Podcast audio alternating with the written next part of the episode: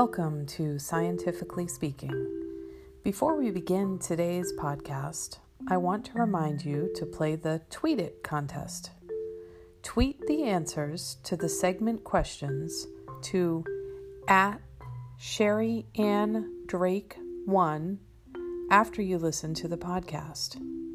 Check the announcement board to find out the winner of this week's contest. This week's questions are Give three facts about 2019 novel coronavirus. What are two symptoms people who are infected could have? What is one way you can stop the spread of 2019 novel coronavirus? Good luck and happy listening.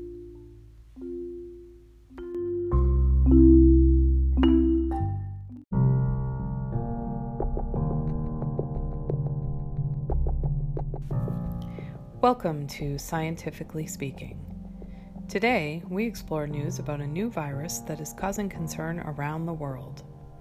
Viruses are small particles that can cause infections and disease. This new virus is called the 2019 novel coronavirus. The virus first showed up in Wuhan, China, and so far it has infected more than 40,000 people around the world and killed over a thousand people. So, here's what we know about the 2019 novel coronavirus. There are many types of coronaviruses that normally cause colds.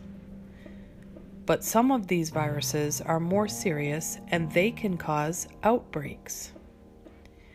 This new virus causes pneumonia, which is a lung infection that can be deadly. Coronaviruses come from wild animals. Sometimes they mutate and develop the ability to infect humans. Scientists think that the 2019 novel coronavirus started in a Chinese wet market where humans and animals are in very close contact. The symptoms of coronavirus are similar to the symptoms of a cold. People who are infected may get a fever and a cough. They could have trouble breathing. Some people may get pneumonia. People might be contagious even if they do not look sick. Researchers don't know how infectious this virus is because it has never infected humans before. So people are not resistant to it. It is likely that anyone can get infected with the 2019 novel coronavirus. The virus spreads from person to person when an infected person coughs or sneezes. The droplets carry that virus to someone new.